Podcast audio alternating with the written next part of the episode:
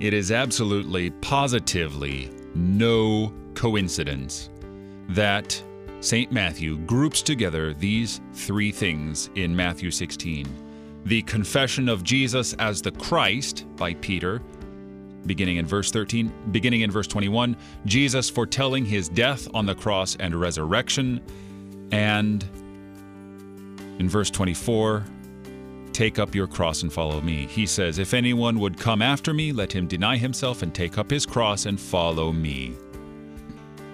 These are very pointed words, and it's a very specific sequence because whoever confesses Jesus to be the Christ has what Jesus has.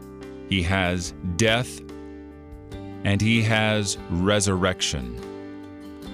It's again no coincidence that Peter is the main actor in these in these three pericopes because Peter himself was crucified according to church tradition. Peter is the one who says you are the Christ, the son of the living God.